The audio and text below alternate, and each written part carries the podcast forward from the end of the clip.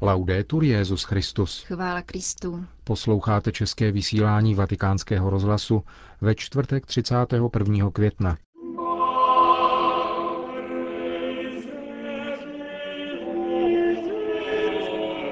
Mediální ofenzíva svatého stolce proti dezinterpretaci obsahu odcizené papežské korespondence, rozhovory s nejužšími spolupracovníky svatého otce a každodenní tisková konference ve vatikánském tiskovém středisku. Turecká vláda se chystá zrušit legalizaci interrupcí. Slavnostním procesím a recitací růžence ve vatikánských zahradách se dnes večer na svátek navštívení Panny Marie za účasti Benedikta šestnáctého končí mariánský měsíc. To jsou hlavní témata našeho dnešního vysílání, ke kterému přejí pěkný poslech Milan Glázer a Jana Gruberová.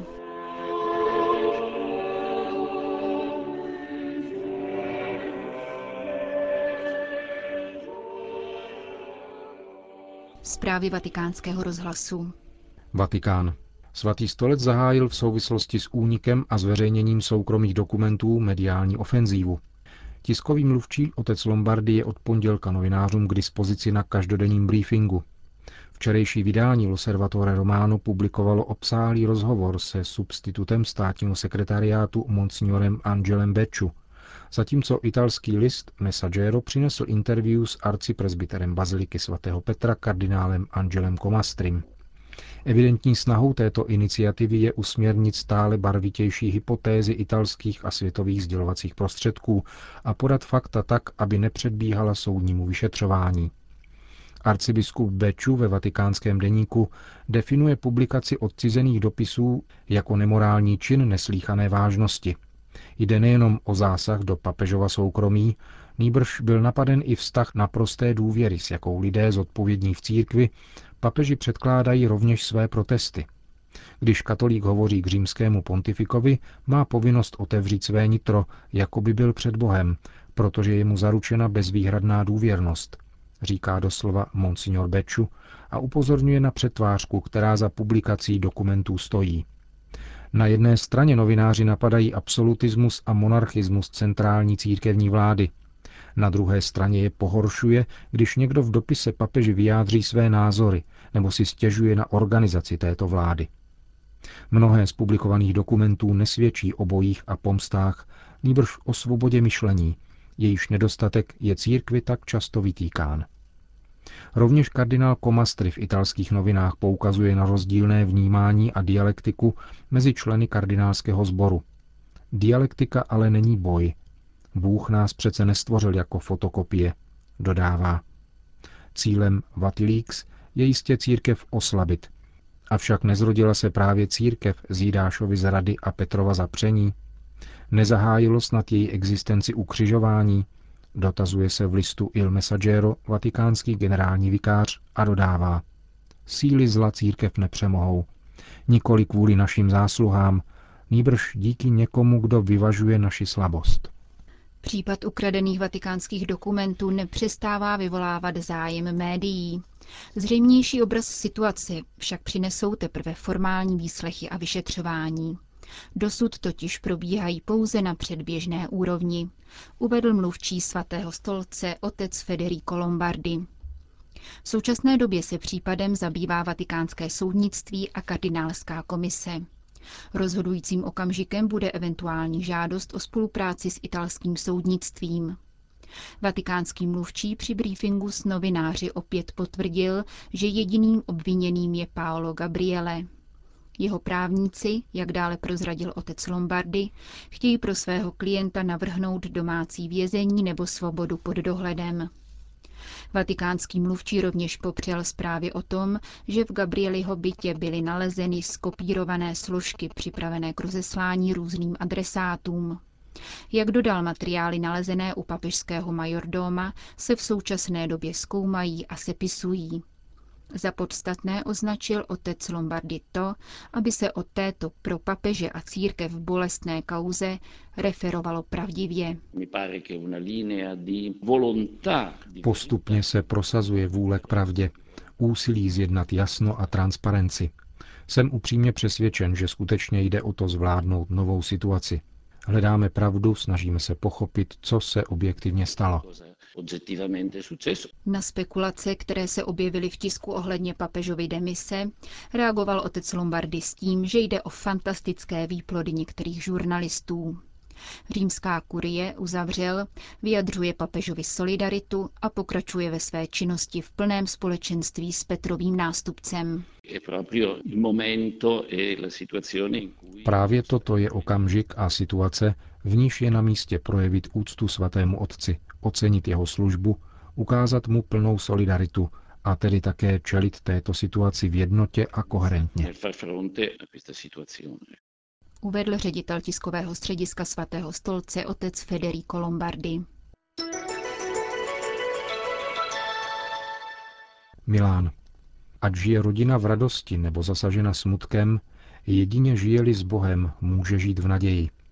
To je poselství, které kardinál Gianfranco Ravasi svěřil včera zástupům, které se sjeli na sedmé světové setkání rodin při inauguraci konference věnované ústřednímu tématu této akce, totiž vztahu rodiny k práci a slavení. První z celkem sto jedenáct přednášejících z dvaceti sedmi zemí, kteří se až do pátku budou střídat na pódiu haly pro čtyři tisíce lidí, byl kardinál Gianfranco Ravasi. Zaměřil se na symbol rodiny par excellence, kterým je dům, ve výkladu bohatém na citace od Geneze po Talmud, od Evangelia po současné myslitele. Základem onoho domu je pár, který v lásce a nadšení zakládá vlastní život, stává se jedním tělem. Jeho zdmi jsou děti, plodnost rodiny, v níž se rodiče ve schopnosti dávat život nejvíce přibližují Bohu, stvořiteli všeho živého. Kardinál Ravasi pak prochází jednotlivé místnosti, v níž specifikuje komnatu bolesti, totiž místo dramatů, která rodinu zasahují, a komnatu práce, současné krizi často přiléhající k oné bolestné. Pak dospívá ke sváteční komnatě, aby se zastavil u jednoho z hlavních témat konference. Muž a žena byli stvořeni šestého dne, tedy v den symbolizující v biblické tradici nedokonalost, který je však následován dnem sedmým, dnem božího odpočinku, určeném pro oslavu a kult. A kardinál Ravasi končí vybídnutím, abychom nepřestávali vyhlížet z okna směřujícímu k domu božímu.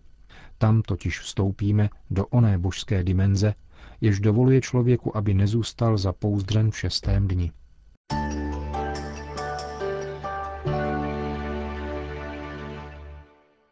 Spojené státy americké. Profesorka Mary Ann Glendon, současná předsedkyně Papežské akademie sociálních věd, byla americkým senátem jmenována novou členkou Komise pro náboženskou svobodu. Tato komise každoročně zprostředkovává americkému ministru zahraničí seznam zemí, kde dochází k vážnému a systematickému porušování náboženských svobod. Bývalá velvyslankyně Spojených států amerických u svatého stolce při svém jmenování upozornila na aktuálnost obrany náboženské svobody rovněž v samotných Spojených státech. Nová zdravotní reforma zde totiž zavazuje zaměstnavatele, včetně katolických, aby své zaměstnance pojišťovali i na zákroky odporující církevní nauce, interrupci, sterilizaci, antikoncepci. Dalším sporným tématem je legalizace homosexuálních soužití a s ní související rušení katolických adoptivních agentur, které údajně diskriminují páry téhož pohlaví. Napjatou atmosféru zvyšují také loňské opakované pokusy o zrušení mandátu Komise pro náboženskou svobodu při americkém parlamentu. Devět nezávislých federálních komisařů musí v tomto roce pracovat s drasticky omezeným rozpočtem. Ankara. Turecká vláda připravuje zákon o zrušení legalizace interrupcí.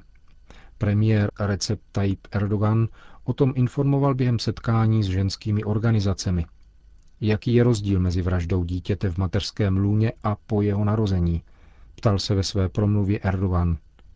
Umělý potrat byl v Turecku legalizován v roce devatenáct set osmdesát tři. Dovoluje interrupce do desátého týdne těhotenství. Turecký premiér vyjádřil přesvědčení, že podpora potratů je pouze záludným plánem k oslabení země a povzbudil členky ženských organizací k udržení vysoké porodnosti, která posílí stát sociálně a ekonomicky.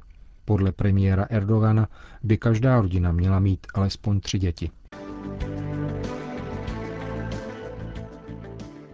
Sýrie.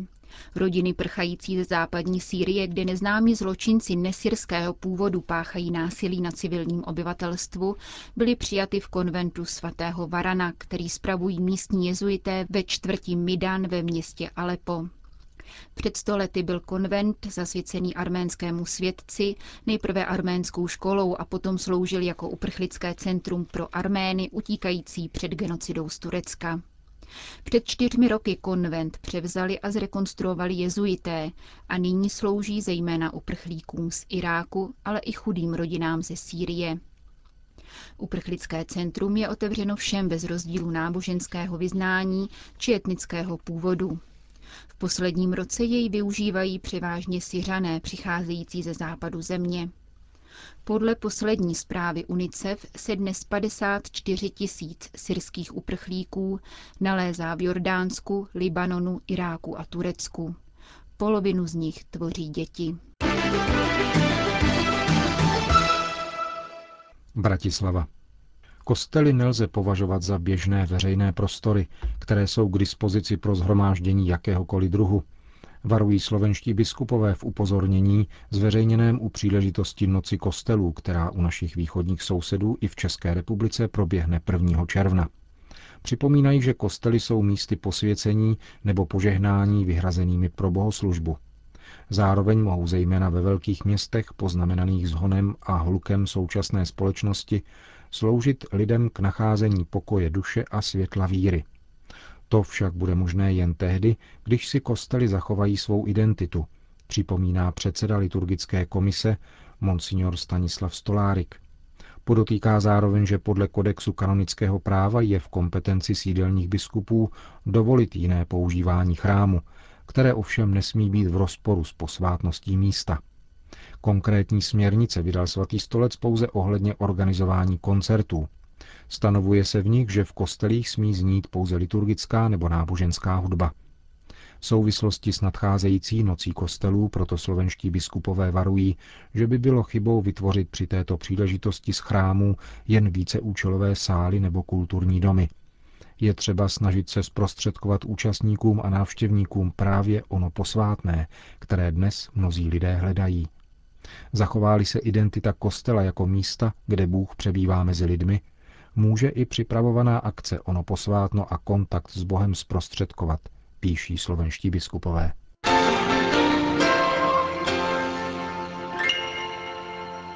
Vatikán. Na slavnost těla a krve páně ve čtvrtek sedmého června povede svatý otec tradiční procesí z baziliky svatého Jana na Lateráně po Via Merulána do baziliky Santa Maria Maggiore. Předtím bude papež od sedmi hodin večer sloužit mši svatou v Lateránské bazilice. Jak informuje papežský ceremoniář otec Guido Marini, v čele procesí půjdou rytíři svatého hrobu, římské konfraternity, členové eucharistických sdružení, řeholnice, děti, které v těchto dnech přistoupily k prvnímu svatému přijímání, seminaristé a další příslušníci duchovního stavu. Další účastníci se připojí k procesí za vozem s nejsvětější svátostí. Ve vatikánských zahradách se dnes večer uskuteční tradiční zakončení mariánského měsíce. V osm hodin večer vyjde světelné procesí od kostela svatého Štěpána, které za modlitby růžence přejde k lurdské jeskyni. Zde povede bohoslužbu slova kardinál Angelo Comastri, generální vikář městského státu Vatikán. V jejím závěru, zhruba tedy v dvacet jedna hodin, přijede k lurdské jeskyni ve vatikánských zahradách svatý otec, pronese promluvu a udělí přítomným apoštolské požehnání. Ke slovům Benedikta šestnáctého se vrátíme v našem zítřejším vysílání.